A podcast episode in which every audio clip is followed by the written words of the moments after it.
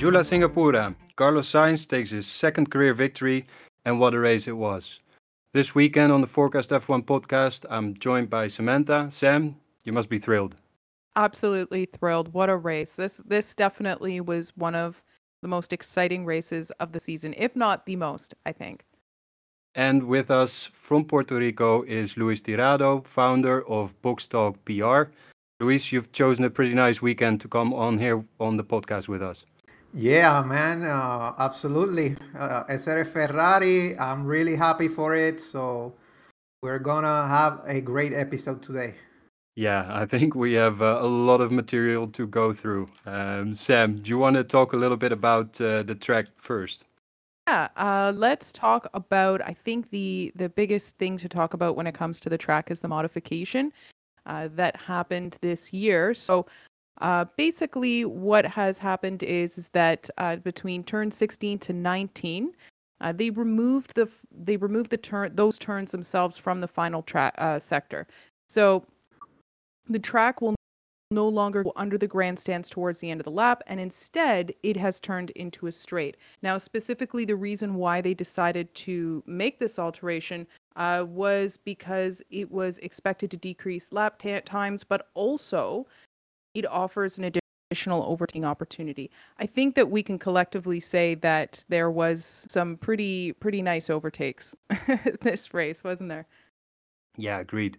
I think um, going from the track into the free practice sessions, I think what was interesting, because usually on the night race in Singapore, free practice one is not a particularly interesting free practice session. But now with the track alteration, uh, I think uh, all teams were eager to to go and see what that change brings. And um, Luis, what did you um, did you watch all the free practice sessions? Yeah, absolutely. Uh, we saw like Ferrari was in the top, almost in the three practice sessions, specifically with Charles Leclerc, that was that registered the best time of the session in the free practice session one, with Carlos Sainz and Max Verstappen were the top three. Then uh, we saw like Red Bull like struggling a little bit. I don't know specifically if it was for the um, like for the Singapore Grand Prix Uh, Marina Bay circuit specifically, or if it was involved in some type of the new regulations that the F I A introduced in this uh, Grand Prix. Then we saw like in the with Lewis Hamilton and George Russell being the top six in the first practice session. Then in the second practice session, we saw how Carlos Sainz went with the first place, and then Charles Leclerc, and then George Russell. It was uh, in the different media was a speculation and expectation about Fernando Alonso like going to win his thirty-third uh, race, but he was struggling a little bit. Uh, Aston Martin, I don't know if they are more concentrating in the twenty twenty-four season, but we saw we saw them like struggle big time. Then we saw Lewis Hamilton and Lando Norris are the top six on the second session of the practice session. Then in Saturday, yesterday, we saw how uh, the top three were Carlos Sainz, George Russell, and Lando Norris. Then Max Verstappen and, Le- and Charles Leclerc was the top five. So Ferrari was dominating all three of the practice session. Specifically, Carlos Sainz was in the first place in two of the three of them. Yeah, I think that's a pretty good summary of, of what happened during the practice sessions. Uh, and it's it's a good point. It's interesting uh, to try and figure out whether Red Bull was a little bit behind on things because of that new technical directive, like you mentioned, uh, on the on flexible wings. I don't know if that was uh, something that influenced it, or if it was, like you said, track specific. Um, they came back a little bit on the Saturday during free practice three. Uh, they performed a little bit better than during the first two sessions. But uh, but yeah, uh, and, and you mentioned Aston Martin there. They I think on their long runs on free practice two, they did actually quite well. I was surprised to see them uh, not not performing too well during qualifying and um, and the race either. But that's that's looking into the future uh, or Are there any other things that we want to talk about regarding free practice sessions, or do we go straight into qualifying? I think it, it all, like, is a summary of it, because it was not like a very big action in this uh, practice session. I think the practice session three was the more related to the qualification, specifically for the pole position battle, because we saw Uh, how the Red Bulls were struggling. At the end of that uh, free practice session three, they were more better than in the two, but almost it was like the same position that they were aiming to, because if we are talking about specifically about the qualification and everything, I don't recall that Red Bull was solving the issues that they had in the in the practice sessions bef- in the day before. So they were like keep struggling. Also, Al- Fernando Alonso was way behind in that free practice session three. He finished around thirteen. Stroll, I think that Aston Martin is a one driver team. So we continue to see the struggles of Lance Stroll and how Stroll is affecting the Aston Martin performance regarding the position in the Constructor Championship. Yeah, I think that's a good segue into qualifying as well. Uh, Sam, Stroll, what uh, what happened there?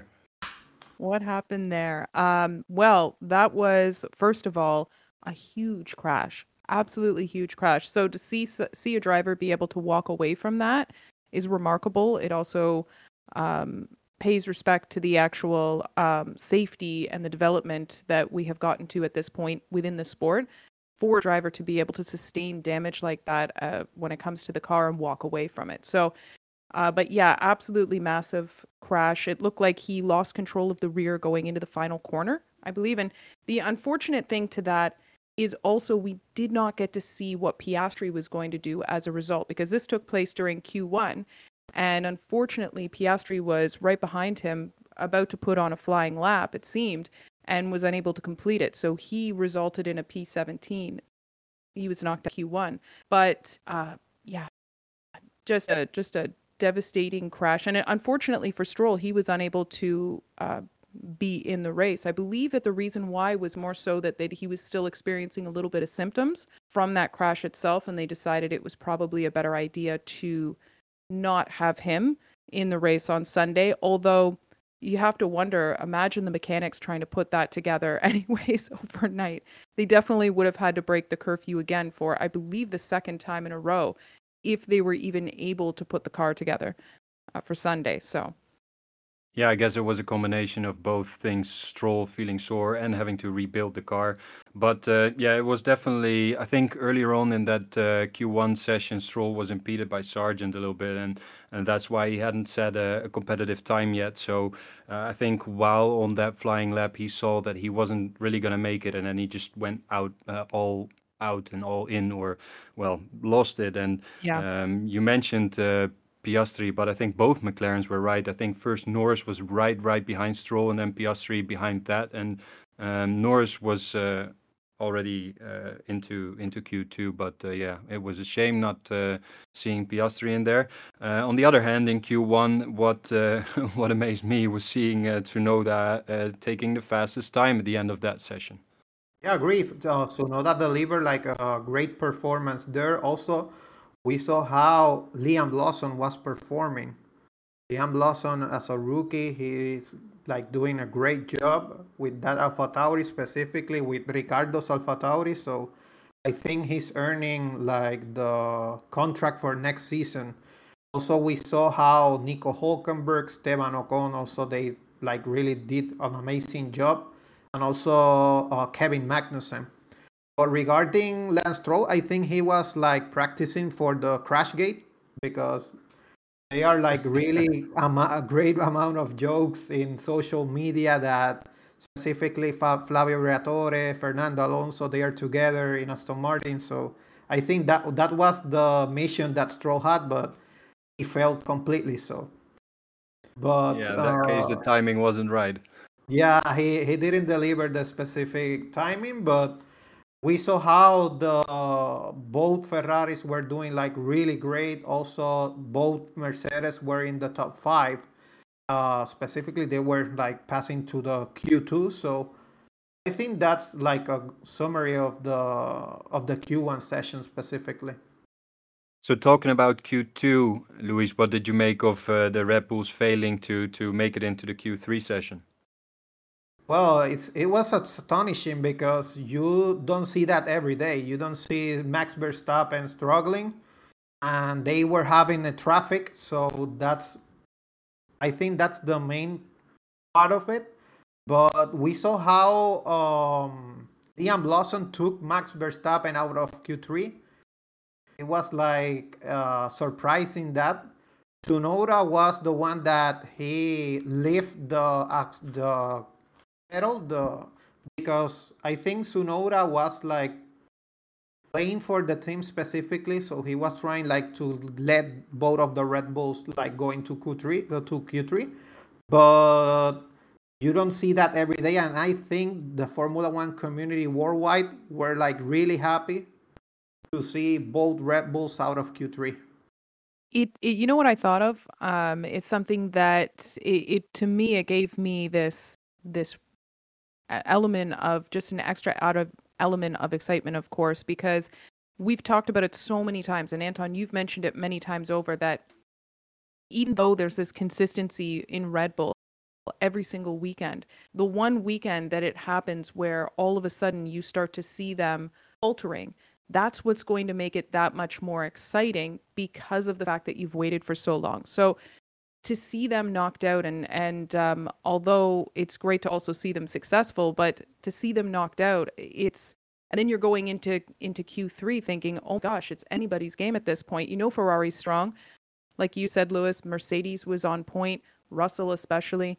So it was, and then also to add the factor that it was Lawson that took Uh, Verstappen out, because for him this is his second race. So just Q two was was definitely thrilling, and it set the tone, and it just heightened, like I said, the excitement going into Q three. It was anybody's game. Yeah, and only by seven thousandths of a second did Lawson push Verstappen out, and and and you're right. I think that uh, we've been building up to this uh, climax, and and it does make it exciting, because you know if you would if you would Uh, I don't know. If you would see Red Bull not making it into Q three more often, it wouldn't be as exciting as it was now. Uh, and it's and it's a, I think it gotten to a point where even uh, a good amount of Red Bull fans and Verstappen fans um, even didn't mind uh, them not making it into Q three and, and just having a race where um, it was all out in the open because of um, yeah because of the the starting grid and. Um, Well, I, I don't know. It's um, it's it's not so nice to um, to cheer on the misfortune of a team, but uh, but then again, it did provide us with a with a special weekend. Um, what about Q three though? Specifically, you want you want the Red Bulls that if you want to win a race, you want them in the fight. But it it, it uh, I think Red Bull fans are used to like to see them winning every time. So I think that hurts uh, a little bit the Formula One environment, because you will see the same as the hybrid era Mercedes dominance. So I think it affects the product, it affects the marketing of the F one.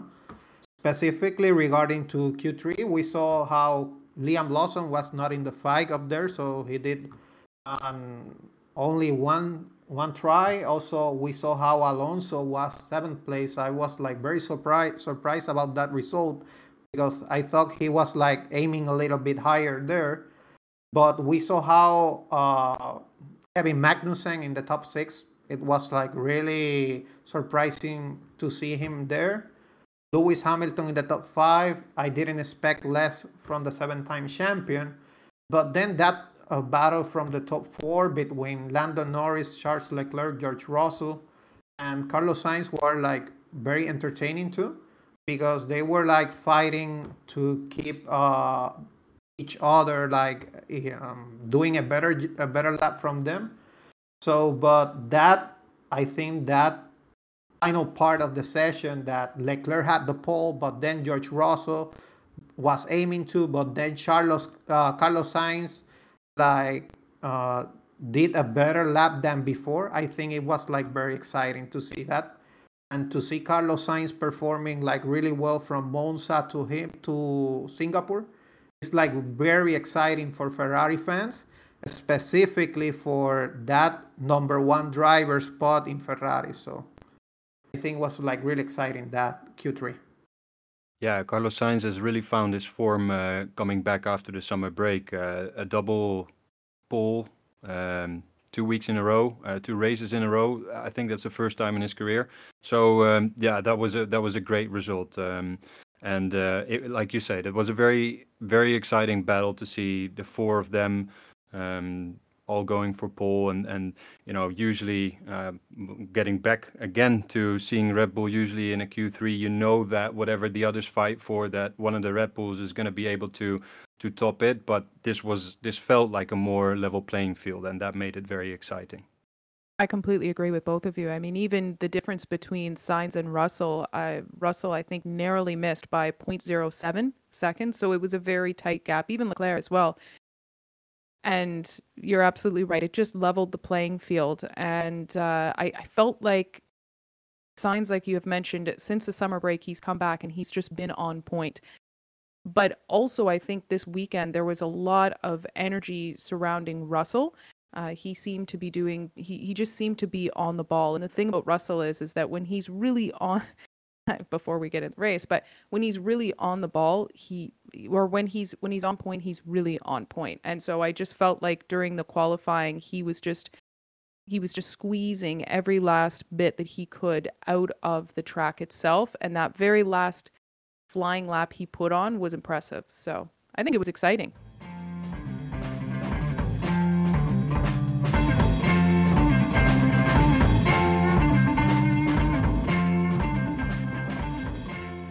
So come race day, we saw that there was actually a couple of different strategies uh, from different teams and team splitting strategies, especially uh, at the front, which we haven't seen for a while. Uh, but the two the two Ferraris starting on different tires, uh, Leclerc starting on the on the soft C five and uh, Sainz starting on the on the medium tire, the C four.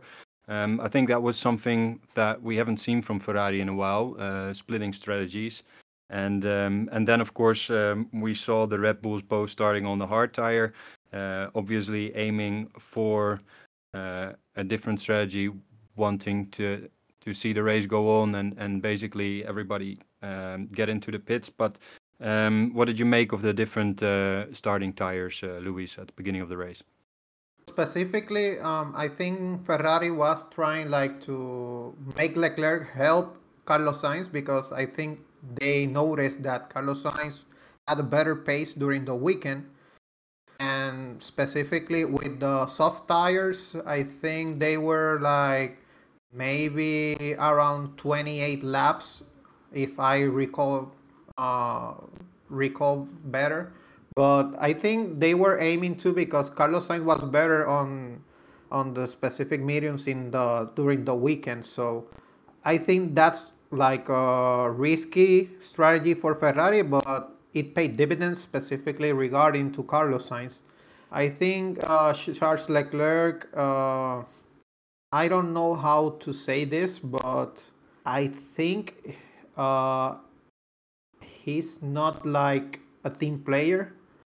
If we go like uh, way past the, the specific final part of the race, but I think that that uh, different strategies for both Ferrari drivers were trying to at least make a double podium. So I th- I was really, really way into it with that strategy. And it was an interesting start of the race, because Leclerc did immediately grab that second spot uh, from Russell. And then we also saw Hamilton passing a couple of cars and actually getting into P three position, but uh, not in a legal way. So that kind of messed up uh, uh, Russell's race at the beginning, or Russell's start, because he had Hamilton in front of him. um, waiting for him to give the position back, and, and he later even had to give it back to Norris as well. So that was, um, uh, at the beginning, quite a nice situation for Ferrari, uh, with the two cars driving away. Sam, um, what were your thoughts there? I think that, uh, like you said, it it in the very beginning, it was difficult for Russell because Hamilton had had taken that spot, and then there was there was more of a separation in terms of time between him and the Ferraris ahead of him. I thought Leclerc had pulled a fantastic move, and they were really in a strong position, both Ferrari drivers.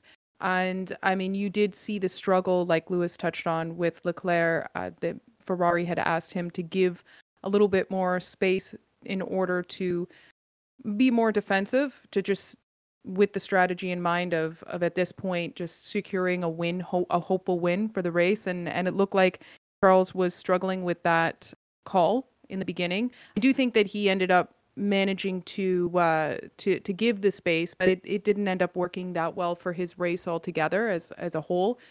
He seemed to face a few challenges throughout the race, uh, one being the fact of the strategy later on during the virtual safety car, which I'm sure we'll discuss in a little bit. But the initial beginning parts of the race I found interesting because of the fact that you had that strength with Ferrari, and you were also in a situation where, with Red Bull starting further back, uh, Verstappen was able to make some advancements, but it's a tough track to overtake on. And so, I mean, you, you put the risk out there to, to overtake, but the, the, the risk is great if you do end up um, just taking it a little bit too tight. So I think that he was managing it effectively, but at the same time, he wasn't making the ground that we're used to seeing if he is so set further back, which is rare. And I also would say that felt a little, uh, it was a little disappointing for Sargeant in the beginning because he did understeer and he went into the wall. And that pretty much cost him his race because his front wing was damaged quite considerably.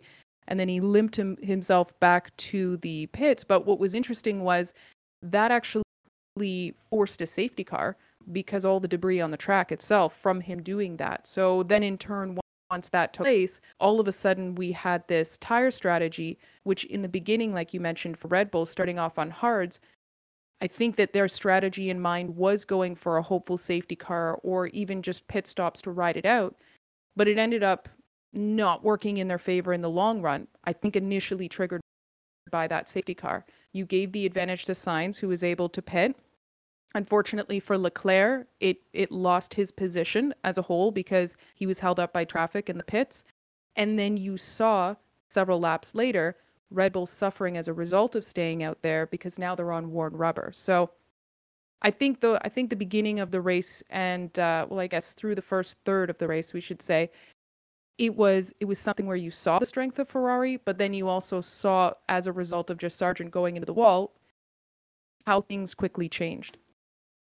Yeah, it was funny because, uh, uh, well, funny isn't the right word, but Sargeant just, yeah, he couldn't turn the car. And then uh, he drove a full lap before going into into the pits. And then when he went into the pits, that was the point when they called out the safety car, which was slightly odd for me. But um, but yeah, overall, uh, looking at the strategies, um, yeah, it's it's it kind of, um, it wasn't exactly what Red Bull was planning for. Um, because everybody at that point in time, after lap nineteen, basically got a cheaper pit stop, and uh, the pit stops do take a long time in Singapore. There's a low speed limit, so um, that was unlucky on the Red Bulls. And then, of course, they were hoping to get a safety car or virtual safety car later on in the race to get a cheaper pit stops themselves, but that virtual safety car only came out after they had already pitted. So um, on that Sargeant incident, that was basically a free go for all all drivers to go into the pits. I think the only ones that didn't were the ones that started on the hard. So there wasn't only Verstappen and Perez, but also Bottas. Um, Perez, by the way, who had damage on his his front um, on his front wing, on his end plate. That was, uh, I think, from touching Tsunoda, who was out of the race after lap one. Um, he he was very unlucky two races in a row, uh, not even being able to start at Monza and, and not making it further than one lap in Singapore. You know what? It's heartbreaking, to be honest, to see the lab races with Yuki. And I think the main reason why is not just because of the results, but also because of the position that he's in in this current moment in time. Because I, I think that there's a confidence surrounding the fact that Ricciardo is going to be a part of AlphaTauri going into next year for twenty twenty-four. But like we've mentioned, the success that Liam is showing at this point uh, really holds, and, and the fact that he is overperforming Yuki, regardless of Yuki's outcomes. What does the future hold for Yuki going into twenty twenty-four? I mean, we started this season with him and De Vries, and the fact that he was overperforming Nick, and you felt more confident that he had a secure seat going into twenty twenty-four. But now there's a bigger question mark.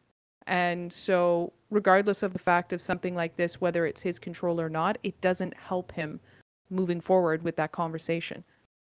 Luis, who would you put into the seats of AlphaTauri next year?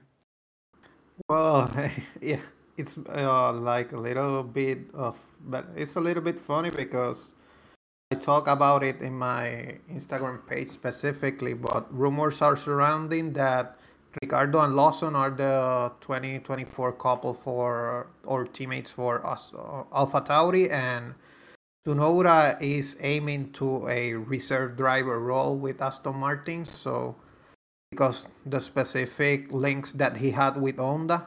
So I think the perfect like teammates will be Lawson and Tsunoda maybe, but they are pushing Ricardo because of his marketing value. So I don't see like Ricardo doing great things in AlphaTauri, but that's a little bit disappointing disappointing for Tsunoda. So I think that's that will be the couple, um, Liam Lawson and Daniel Ricciardo. Yeah, you're right. That's also something to take into account. Uh, Ricciardo's marketing value is obviously a lot higher, um, but purely as drivers, I, I would tend to agree. If if if I was calling the shots, I would also put uh, Lawson and Tsunoda in uh, in the car. But uh, yeah, I guess uh, it's um, it's other people calling the shots, unfortunately. Um, so during that, uh, back to that safety car, uh, we also saw that uh, Alonso locked up going into the pits and getting a five second penalty for that. He didn't have, um, and we touched upon it earlier, um, but he didn't have the, the nicest of races uh, in his career in Singapore, because he's usually quite good around this track, isn't he? He struggled this weekend. He had the five second penalty. He went off the track, I believe, on lap forty-seven, and then he went down to seventeenth. And then also when he had the pit stop uh, where he served the five second penalty, it looked like they were they had some struggle with the tires as well. So it just seemed like an off weekend for Alonso. Absolutely. After all the hype that was with the with his thirty-third win, specifically Singapore was one of the tracks that he was referring to to a better chance of the thirty-three. Um I was a little bit disappointed to see Aston Martin deliver so low in that track specifically.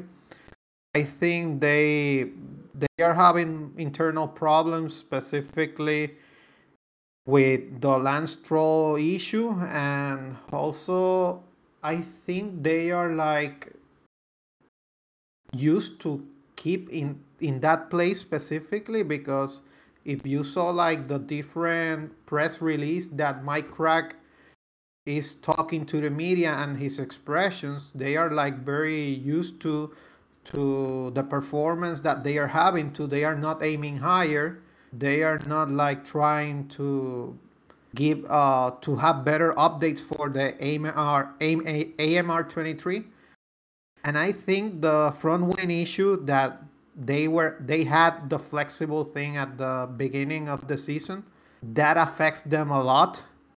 So we saw like the Aston Martin struggling like big time specifically, and I think Alonso is a very disappointing with the team specifically right now. I think Aston Martin will have to make some choices to next year. They renew Lance Stroll, but they have to do something if they want to keep Alonso, because Alonso is a very he he has high expectations. So I don't think that Aston Martin is like doing very well. I don't think that they will finish the season in a very like good term specifically, very good performance. But once one race at a time, I hope we uh, they do better at Suzuka. And I suppose uh, the two of us were especially disappointed because we both had him on uh, on P three in our predictions this weekend, Luis. So that that was a double shame. Um, him finishing, um, I think, fifteenth. It was in the end. But um, yeah, so going back to the safety car, everybody went to pit. And then we got um, an interesting order uh, behind the safety car because Sainz managed to still get in front of Verstappen. Um, and um, and Norris was able to gain a place on, on Leclerc. He, Leclerc would definitely have wanted to be um, in, in front of Norris there. And um, I think two other teams that kind of uh, missed out a little bit there were the Haases because, um, yeah, both starting in, in pretty decent positions. But uh, but behind the safety car, uh, Magnussen was in eleventh and, and Hülkenberg in, in fifteenth. Um, and and all the more kudos to to Magnussen for actually uh, finishing on, on P ten at the end of the race and taking a point, a very important point uh, for Haas there. And then we went from there actually to uh, a couple of, of interesting battles. I would say the battle between Alonso and Ocon that was seemed to be ongoing for quite a quite an extended period of time was really exciting. Uh, one of the more interesting battles through the middle portion of the race. However, uh, I although I felt like Ocon was, was going to have a fantastic race or at least a, a decent result this weekend, uh, which would have in a sense been a little bit more redeeming considering the uh, most recent results that he's had.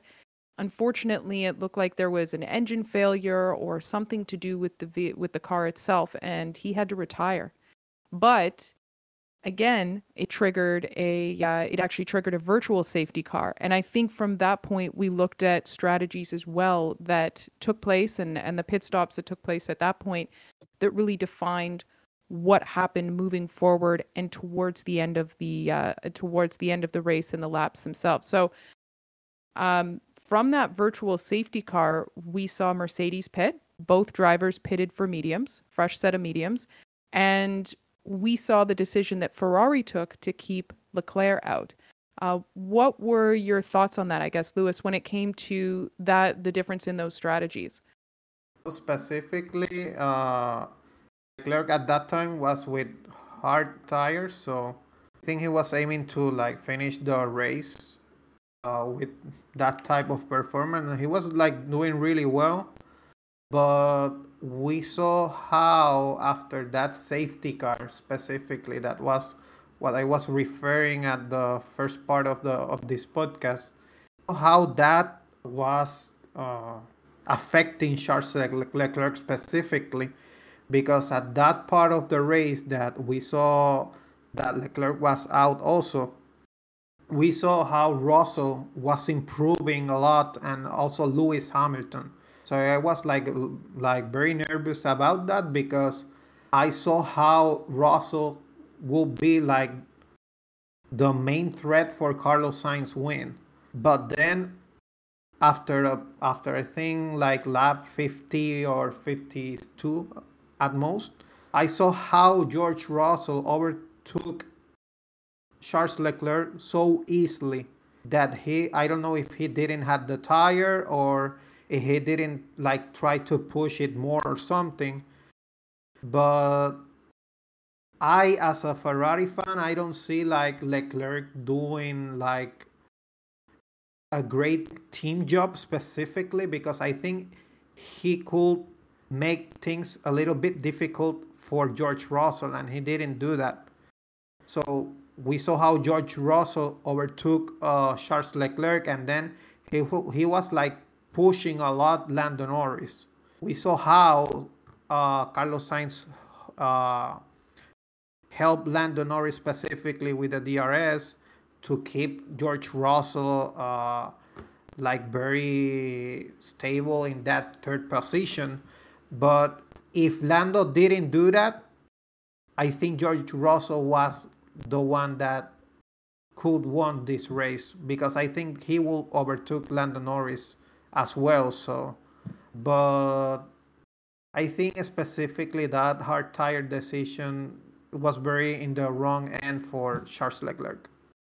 No, definitely, and I think it was a it was a very interesting twist to the race to uh, to get that virtual safety car and, and Mercedes deciding to pit there, um, and actually uh, also Magnussen pitted there, which which definitely got him the point. Uh, he went on softs, but um, yeah, it was um, I guess for all us that are happy to not see Red Bull on the podium for once, uh, it would have been a very different race if Ocon um, would have um, stalled before the Red Bulls had made their pit stops on lap forty, because that might have actually seen the Red Bulls, um, or at least one of them, get to the podium, I think. So I guess um, I guess in this case it turned out um, for the better. It was a it was a very interesting last part of the race to watch, and um, th- like you said, Sam, there was a lot of good battles. You mentioned the one uh, between uh, Alonso and Ocon, but the, for a while it was Perez in between. in between them as well in the mix, and and that was a great battle to see. But there was a lot of great passes that we saw right after the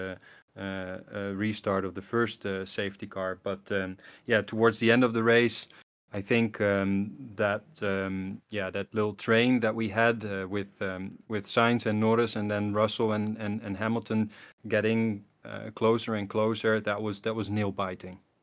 Absolutely, absolutely nail biting. I was on the edge of my seat, because you like also when it came to Russell, he was he was really capitalized. He was just he was flying. He was capitalizing on the time that he had. And then you also had Hamilton directly behind him. And we've seen Hamilton time and time again be in positions where uh, if there is a if there is a tight battle up front, he he sometimes sits back and waits for the opportunity to just capitalize on that in advance. And so I was waiting for that to happen. But at one point, there was a situation where you had Russell attempting to make his move on Norris, and that was where you saw Hamilton then trying to attack Russell. And then, like you had pointed out, Lewis, the fact that Sainz made the uh, made the the decision to be able to to provide Norris a little bit of an ability to have D R S to fend off the Mercedes. I thought it was absolutely thrilling. The really unfortunate situation is for Russell, uh, and at the very end he he clips the wall and ends up crashing out, and Norris himself had also clipped the wall. However, of course, he managed to uh, to not take as much as Russell certainly did.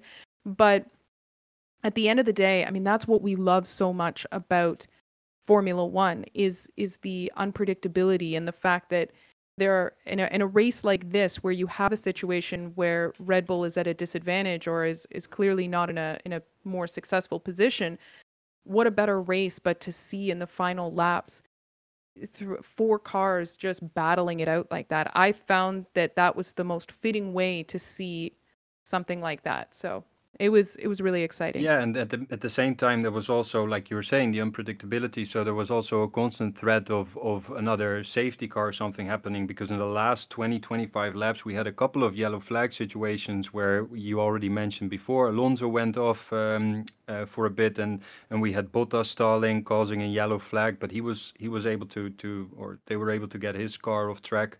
Uh, we had the little situation uh, between um, uh, Perez and Albon, for which uh, Perez was uh, penalized post-race with a five-second penalty. He was eleven seconds ahead of Lawson, so that didn't cause him any any damage in points. But, um, you know, that would have been something if, if we would have gotten a, a virtual safety car, or especially a, a, an actual safety car, uh, it would have had a def- uh, definitely a different outcome, because Uh, then the Mercedes, being on on um, on fresher tires, would have um, would have gotten them uh, probably the the race win. Um, which, with hindsight, it was a very good decision of them to use less medium tires during the, or especially Russell. I think he had two sets of new medium tires going into the race, which which did pay off. Which I think was one of the things that Ferrari was very afraid of. Um, but um, yeah, well, in the end, it didn't. It didn't get them the race win, but um, but it was interesting. And I think I saw Hamilton during qualifying also driving on, on medium tires rather than, than the softs at a certain point. So I, I thought that he also saved a set of soft tires, uh, additionally to, to well compared to the others that were in Q three. But um, but uh, yeah, constant threat of things happening. But in the end, Sainz was able to um, to sit it out and to finish the race uh, as the race winner. Uh, deservedly the driver of the day, do you think? Absolutely. I think he I think he drove brilliantly uh, this weekend. He just, not only did he have a fantastic weekend, but I think overall in the race to be, be able to uh, drive the way that he did, I think he definitely deserved the win and obviously driver of the day. Lewis, what were you thinking? Well, Sainz uh, deserved that uh, driver of the day specifically. He he was almost completing a Grand Chelem, but uh, George Russell and that Lu- and then Lewis Hamilton took the fastest lap out of him. He dominated around three from four sessions, uh, excluding the race specifically. So I think this was the perfect weekend for Carlos Sainz, and he deserved the driver of the day. So agree. And actually, one other thing I I want to mention is one driver is Piastri. He started at P seventeen. He managed to finish in the points at P seven. So I think that's something also important to mention, because that is a very uh, great recovery on his end. And then in turn ends up giving McLaren the opportunity to score points for both drivers. Agreed. But um, Sainz being the driver of the day, for me, second driver of the day, if I got to pick uh, someone, it's it's going to be Lawson. I mean, to get uh, to get two points on your third race in your career in Formula One, that's, uh, mm-hmm. yeah, that's uh, in AlphaTauri, obviously, because, uh, yeah, you got to take that into account. So a uh, couple of... Um, unexpected point scorers, I guess, um, and um, yeah, was a was a was a great race. Couldn't agree anymore. I think it was the best of the season so far, because the Red Bulls were there. If that first stint, they were like in podium places. Uh, I would love to see Carlos Sainz defeating Max Verstappen or defeating Checo Perez at the podium. It would be like really great, that, but the unpredictability of this race and that unexpected situation, that that battle between Sainz, Norris, Russell, and Hamilton, I think Monza and Zandvoort were really great, specifically Zandvoort with the weather issue, but did uh, this race get the, the excitement, the, that um. unexpected situation we were having four drivers aiming to the win. So I think this could be, at this moment, the best race of the season. Actually, you know what? I, I think I agree, because um, we saw, for example, Zandvoort and Melbourne be quite exciting, but simply because it was extremely chaotic. But pure racing, I agree that Monza and, and Singapore. But um, yeah, for me, Singapore, yeah, I would also say so that it was the best racing we've seen this season. Uh, Sam, would you would you agree? Or I'm thinking about it as as the two of you are talking about it, and and I do I, I do believe that, like you said, Anton, from a racing perspective, I think this was the best race of the season. And um, I it's it's funny, because to me, going back, uh, Australia holds a, a definitely a strong memory for me uh, in terms of the one of the most exciting, which also was one of the was probably the most challenging race and uh, for Sainz in in terms of a of a difference there. But like you had said, I think more so the reason why was because it was just absolutely chaotic. So yes, I think this is the one that probably holds the most interest when and uh, interest when it comes to racing, and definitely one that is, I think, one that we're going to remember for a while.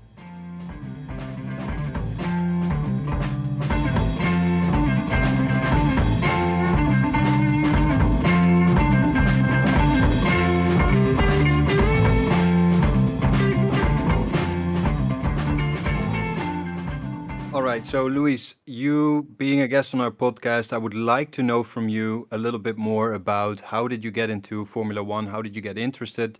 And what do you do with your BoxTalk channel? And also, I'd like to know a little bit about popularity of Formula One in Puerto Rico. Okay, sure. Um, I think uh, this project came around twenty eighteen, I think, because I was uh, in the university, and I, I the class that I was into was a blogger class. So specifically was into Formula One behind, I think, Schumacher era. uh, my, I could say my, like my favorite driver of all time is Ayrton Senna. And I keep watch. Uh, I was watching Formula One from Schumacher era in Ferrari. So I began that uh, this project around twenty eighteen, twenty nineteen for the passion of the Formula One specifically. In Puerto Rico, we were not having any podcast related to F one. So I would think I was the first one to do it. Uh, I began like in the different platforms, specifically an audio podcast, and then I was I had the opportunity to had a, pos- a podcast in Spain specifically about F one uh, in a different channel, different media. So I began with that specifically, uh, working with F one and also working with Formula uh, Soccer and Formula One. Then uh, I keep like growing the Instagram page of BoxTalk and doing the podcast in YouTube. Also working in the in my page specifically BoxTalk P R. And we didn't have the popularity in Puerto Rico specifically of F one. Thanks to Drive to Survive, I think uh, the popularity in Puerto Rico is rising, specifically related to Formula One. We see here a whole bunch of Red Bull fans. They in Puerto Rico, I think most of the people are Red Bull fans uh, because of Checo also.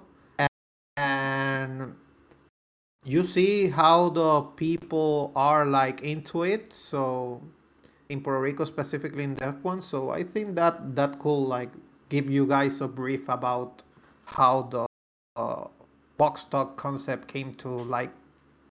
Well, I would say for everyone listening, uh, do check out uh, Luis's channel, and especially for Spanish-speaking listeners, uh, do check out BoxTalk P R, because I think, is it every Wednesday night when you do a live stream video uh, with a guest talking about um, current topics in Formula One?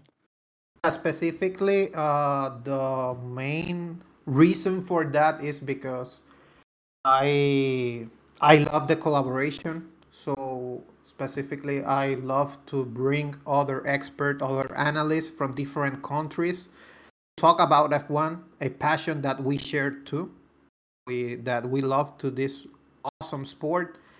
And we had collaborators from Spain, from Mexico, Dominican Republic, different countries that they love F one also. So we used to have different collaborators also.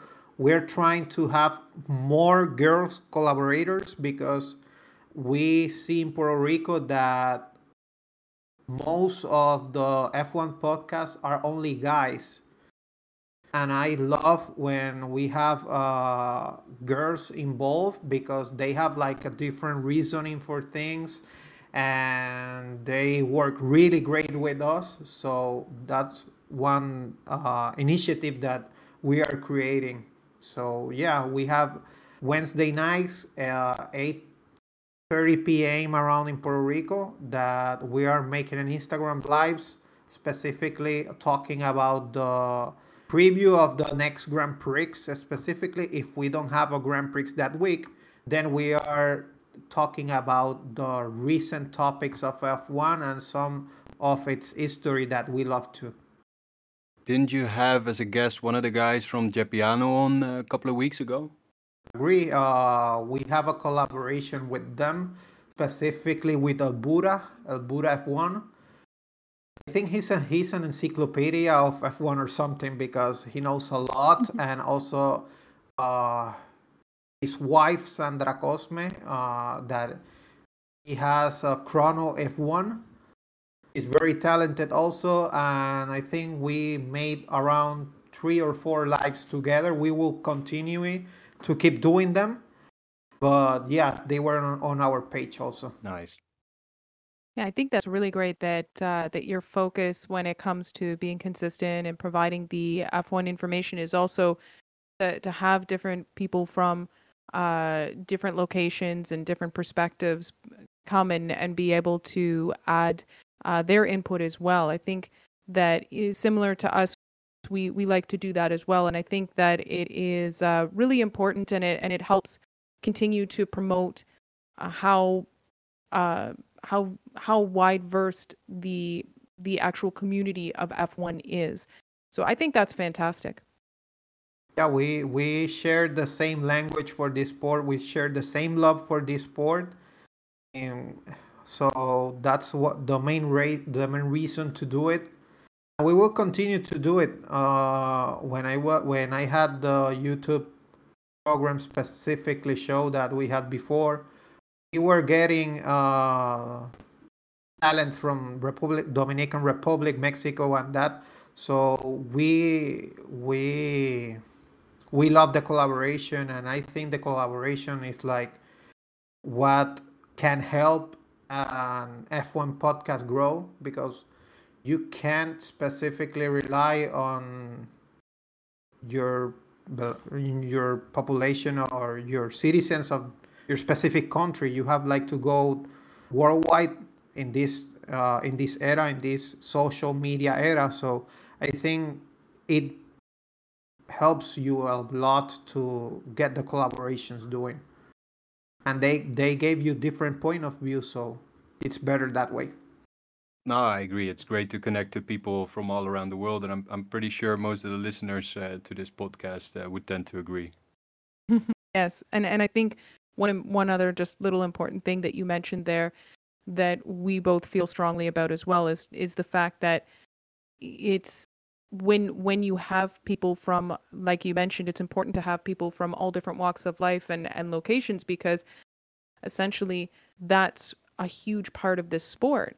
I mean, the sport itself also is hosted all over the world. And so when you have that, what you what you touched on that I was going to say is so important is the fact that we all have this common shared love, that it doesn't matter where you're from um, or who you are. Everybody has this one unique shared love for this sport. And so I think that that's something that's uh, just a really great part that I love when it comes to F one. I agree. We breathe the F one, we breathe the passion, and that's the that's our engine in our lives. It's a style of, of life, the F one, so that's the main focus of our initiative and our podcast. So hoping to have more people from all around the world specifically to give us different point of views and great uh, debates and that. So we love everyone to we love everyone that talks about F one. So.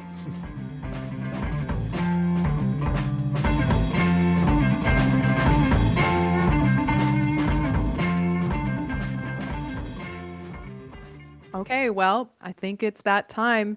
Let's let's see, first of all, how we did when it comes with the scores, Anton.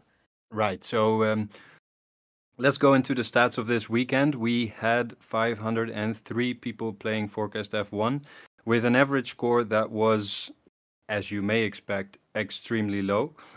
uh, we had an average score of twenty point seven, which, um, well, the, the, the previous lowest score was uh, thirty-eight in Monaco, so uh, it's uh, it's almost half of that. Um, how many people, as we always ask, how many people, Sam, do you think predicted a correct podium? I'm, gonna, I'm going to say that I feel like somebody did did pick it, so I'm going to say one person. Yeah, unfortunately, nobody did. Oh, okay. So let's look at those that um, made it to the podium this weekend.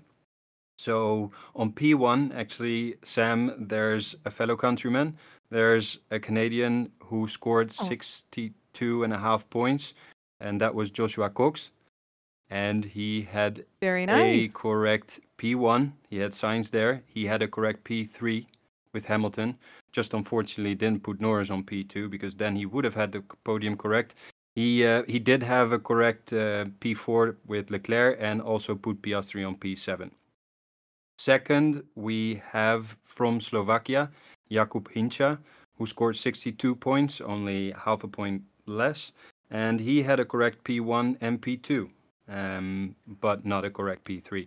So he also had Piastri on P seven and actually put Lawson on P nine. So uh, I think that deserves a round of applause as well. And um, Absolutely. Third, we had Daniel Gray from the U K. He scored fifty-nine and a half points, had a correct P one, correct P four, and actually put Verstappen on P five. Um, so with the high score being sixty-two and a half, we do not have any new high scores, neither worldwide and also not uh, in the different continents. So let's go straight talking about the current standings. We have on P one, Jesus Diaz from Uruguay. He still is on P one. Um, he made it to that first spot during the last race in Monza. And he then had a eight and a half point gap to P two, but he scored twenty-nine points and Tobias Joly scored only eighteen point four. So he actually extends his gap and is now nineteen points ahead of P two. So yeah, uh, Tobias remains on P two and Filip Hovajek remains on P three. Uh, he scored twenty-three point one points this weekend.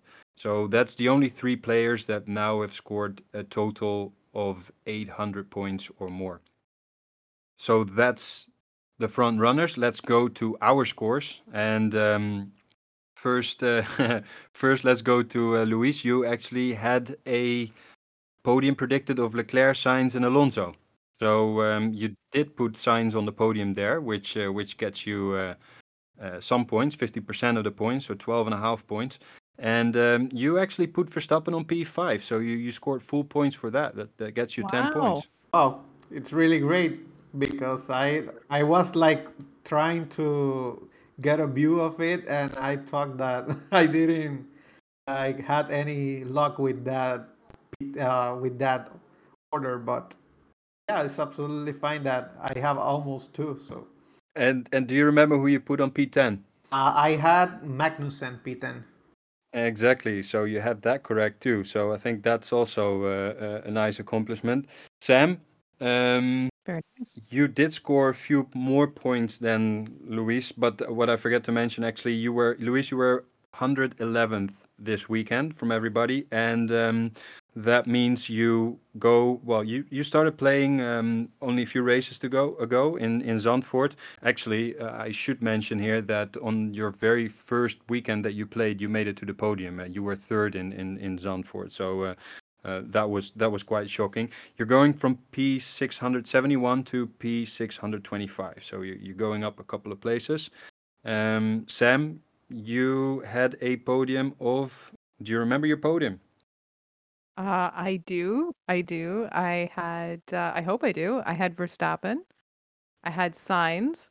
And then I believe I had Hamilton and Lando on P four. You had Leclerc on P three. Or Leclerc. Yeah, Sorry. Yeah, yeah. um, but. Um, oh, dear. I knew right away. But you did have. Uh, Leclerc. And I, I had Hamilton lower. Yeah. You had Hamilton actually for fastest lap. So he did score that point. And um, and you also put Pérez on P eight. So that was also correct. So you actually, with your thirty-two and a half points this weekend, you were on P sixty-five, which is which is quite good. Um, you were on P one thirty-two at the end of Monza. You're now moving up to P one thirteen.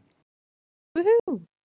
Myself, I scored only fifteen point eight points. I went with a podium for Verstappen, Perez, Alonso. So that didn't get me any points. I had Leclerc on P four.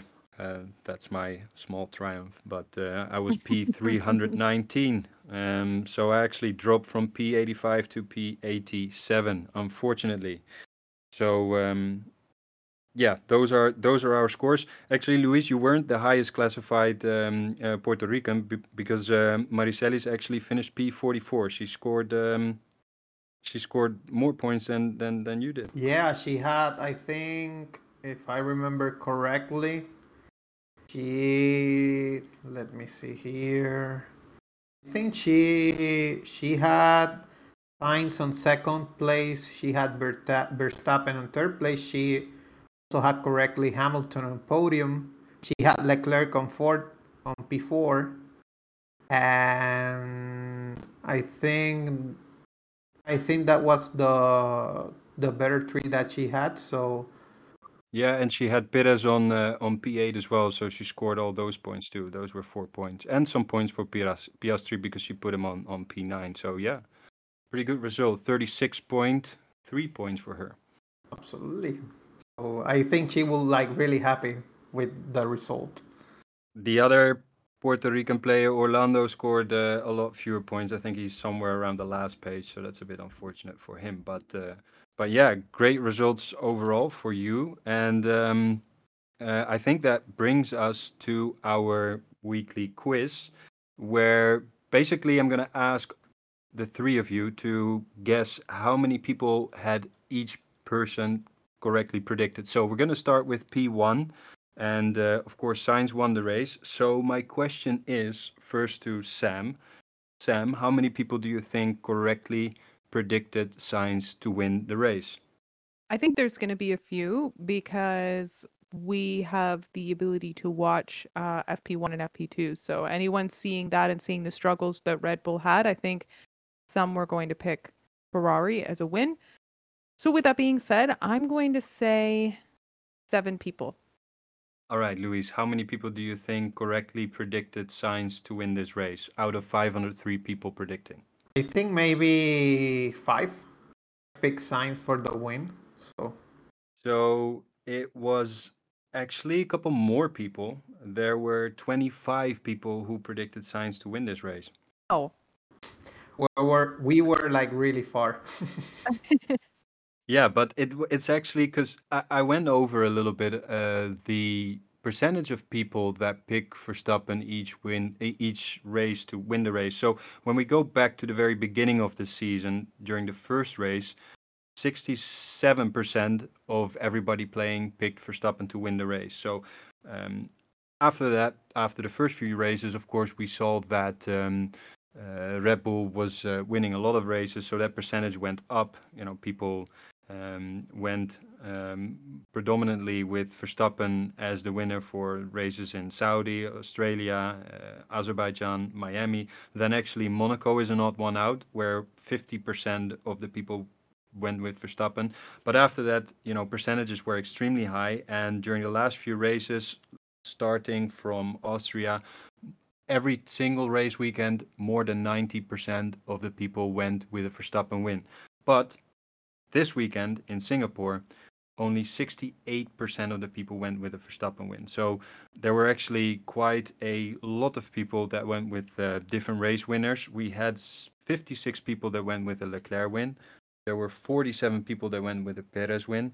So twenty-five that went and got correct a P one for Sainz. And then sixteen people went with Hamilton, twelve with Alonso, and four went with with Norris. Interestingly, nobody went with Russell. So if he would have won the race, then nobody would have gotten that correct. So, um, so yeah, um, interest, interested also to see what that's going to do uh, for the race uh, that we have next week in Japan. But um, let's get back uh, to the quiz. So Sam, you're scoring the first point there because you were closer with seven. Um, now I want Lewis to tell me how many people you think had correctly predicted Norris P two. Wow, I think um, twelve people. I'm going to say, I'm going to go a little higher and I'm going to say fifteen. Sam, the point goes to you again. It was twenty-two people, but you were both relatively close, I would say. Close, so yeah. twenty-two people had Norris on P two, yeah. Um, Sam, we go to P three, and that was Hamilton. Hmm. Now I know that Hamilton has the has the he does pretty well in Singapore, so I'm gonna say that there was some confidence, maybe in thinking he would get a podium. So I'm gonna go up a little bit and go to twenty-eight. I think maybe thirty, uh, thirty-three people. There is your first point, Luis, because you're closer. That's though only half of the amount of people that got it correct. So it was sixty-six wow. people that had Hamilton on P three. Oh. Yeah, it's quite that a lot. That is quite a lot. Yeah, absolutely. So we move on to Leclerc on P four. Luis, your turn. Mm, twenty-five. I'm going to go up and say forty. again, that's only half or even less than half of the amount of people. There were a lot of people with uh, a Leclerc on P four. So there were eighty-three people that had Leclerc wow. on P four. Quite a, quite a lot. Yeah, that is quite a lot. Yeah. Um, then an interesting one, Verstappen on P five, Sam. And we know Luis got that right, so at least yes, one person. Yes. But how many, how many besides him? Okay.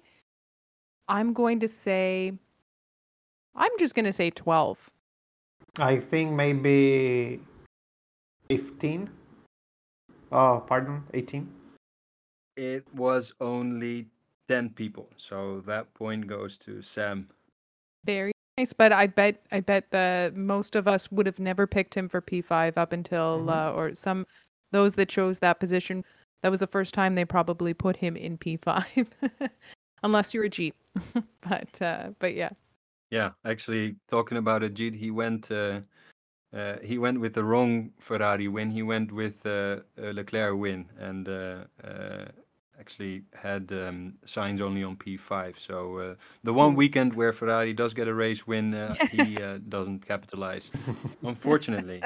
But um, all right, let's move on to P six, and that was Gasly. I, I don't think we, we talked too much about the Alpines um, we didn't. during their race, but um, but Gasly, you know, uh, I think it's uh, he's been doing quite good as well in the last couple of races with his um, with his good P three finish in the sprint in, in Spa, and then being on the podium in Zandvoort, and, and now again getting a decent amount of points. Uh, uh, Gasly's been.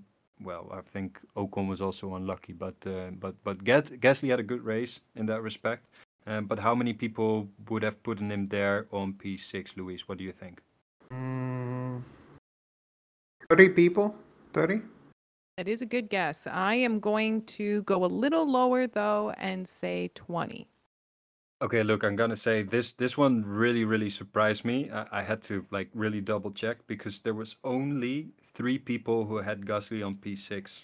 Oh my goodness, that that's another surprise for this weekend. Yeah. I yeah. I'm very surprised. I think they didn't expect that. They didn't expect like Alpine being the fourth team on the on the grid for this race. So. I think that will that Gasly went P six. Ocon was P six before his uh, D N F, so it did, they like really did a great job. You know, no, true. Uh, a lot of people. Sorry, yeah, go ahead, Sam.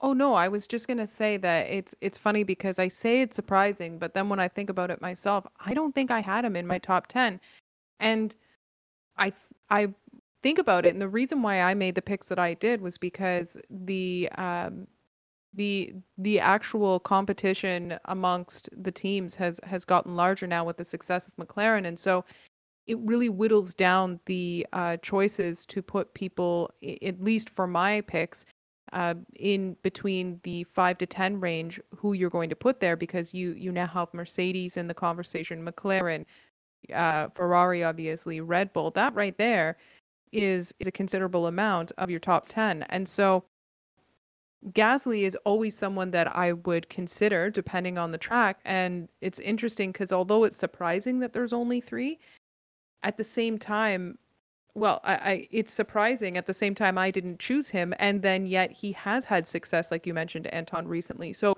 he would be a logical choice to put in there. Actually, none of us had uh, any of the Alpines in our list, uh, uh, and the people that did. Really? Uh, put either Gasly or Ocon there. Uh, most of the people put them around P nine, P ten, a couple of P eight. So yeah, um, surprisingly few, or maybe not so surprising then. But um, but yeah, this point uh, goes again to Sam. Uh, twenty is, is, is closer to three than thirty, so it's five against one.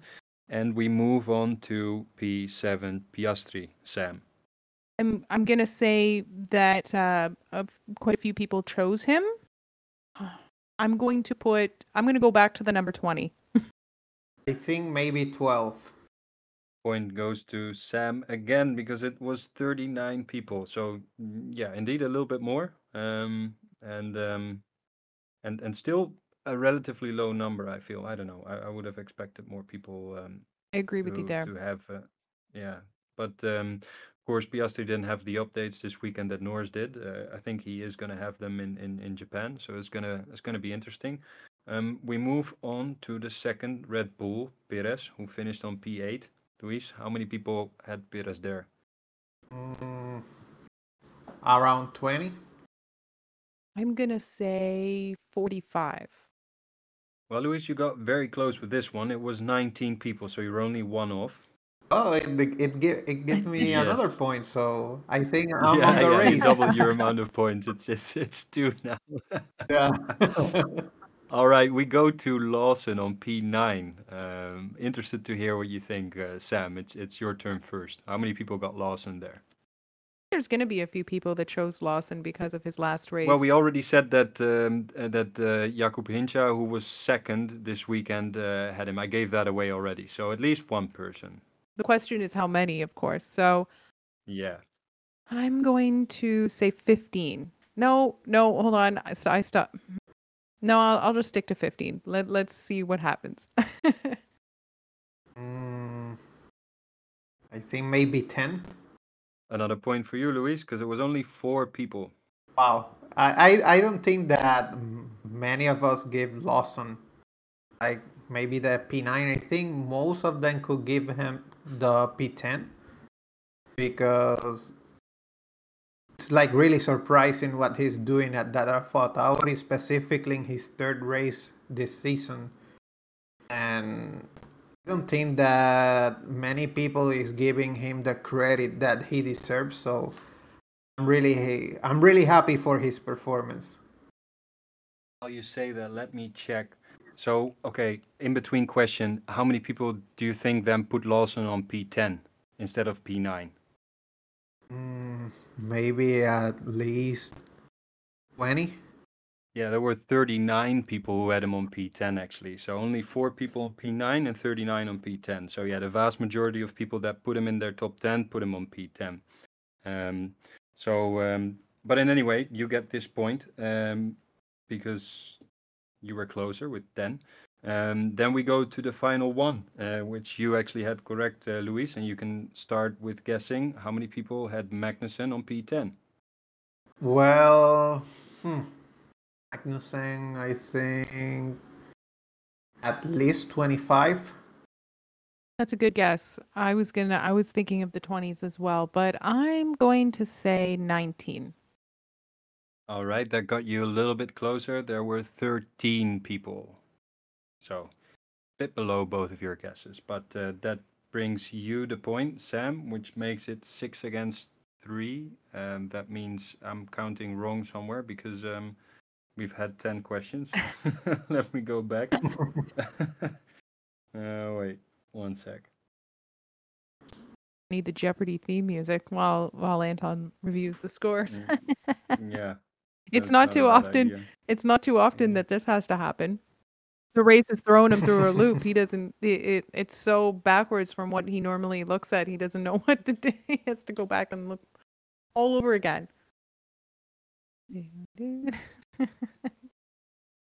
Oh, Jesus. Okay. I'm, uh, so, What's going on going over there? Wait, give me one second. Yeah, every time I count, I get to six three, but it, it's, it, it can't oh, be that. My goodness. One second. This one's for you. Wow. The, the, the I feel like, like, has the F I A influenced you this weekend? Like, mm, we're they might have. Taking time. Yeah, they, they are behind the logistics here. Right? So. They they were a little slow this weekend when it came to when it came to the safety car calls. I feel like maybe they've rubbed off on Anton on his points. Okay, stop the count. It's it's seven against three. Uh, yeah, I, I missed one of your points, Sam. All right, okay, let's go to the last and bonus question, which is the fastest lap, which Hamilton took on lap forty-seven. Mm-hmm. How many people predicted that, Sam? I'm gonna say forty-two. I'm gonna say fifty. It was nineteen people, one nine. So, uh, so Sam, that point goes uh, to you as well. Sam, you uh, this is one of the rare weekends that you win the quiz. Like, if there's ever going to be a rare time, let it be when the rare opportunity that uh, that Ferrari wins, and then I win in points. Woohoo! All right, so um, so let's um, look a little bit ahead. Uh, we don't need to wait very long because we're going to have another race next weekend in Japan. And um, what do you guys uh, look forward to specifically for uh, for next weekend? So excited. Uh, Suzuka is one of my favorite tracks on the calendar, so I'm really, really looking forward to it. Uh, last year was the this was the track where uh, Verstappen was crowned world champion, right? If I if my memory serves me well. Yeah, true. Um, with a lot of confusion around it. Yes. Uh, so, but it's it's always an exciting track. Last year there was a lot of rain, so hopefully. I don't know. I'd like to say hopefully that's not the case. Anton may have a little bit of a different opinion in that regard, but uh, definitely coming off the heels of of this and, and the success of Ferrari and the lack thereof of Red Bull, it's going to be really interesting to see what happens. I'm sure that Red Bull will bounce back, uh, but let's see if it's in a big way or if maybe we have a little bit more consistency coming out of Ferrari. Yeah, we have like uh, specifically, I think we will see another Max Verstappen crown moment. Maybe he he will be his third championship will be secured here in in Japan, and also I think constructor will be secured also in Japan. They didn't. The only thing that they needed was the two Mercedes out of the points for this race. And they they only had one, so I think uh, Red Bull will have the two championships secured in Suzuka. It's a lovely circuit. I think it's one of the one of my favorites, and also I think it's one of the favorites of all the F one fans. I think Red Bull will ba- will bounce back. I think maybe double podium for them. I think they will like really came strong here in Suzuka. And would love to see another livery of Red Bull if they have a special livery here in Japan.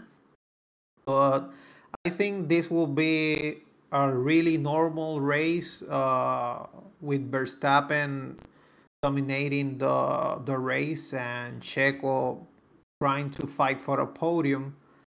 And we have to see if only it's a matter of track regarding the Flexi win and the normative related to the regulation related to the floor, but I hope it's for the circuit only, not related to that issue, because it will be like a really, uh, really hot topic in the F one if that happens. So I hope Red Bull bounce back. I think uh, there's definitely a chance of uh, Red Bull taking the constructors. I do think that Verstappen's probably not going to clinch the championship next weekend. I think that's probably going to be pushed towards Qatar, looking at uh, because he, I think in order to, to win it in Japan, he would have had to have a bigger gap towards Perez. And now there's only uh, like six points between the two of them. So I don't think that's enough for him to uh, mathematically clinch it in, in Japan. But um, But uh, yeah, uh, I do, coming back to what you said, Sam, I, I, I don't necessarily want the amount of rain that we had last year. That was definitely too much rain.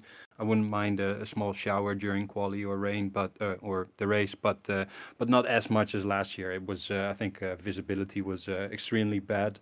But I do agree that it's one of the, the, the better or nicer or racing tracks on the calendar. So definitely looking forward to that.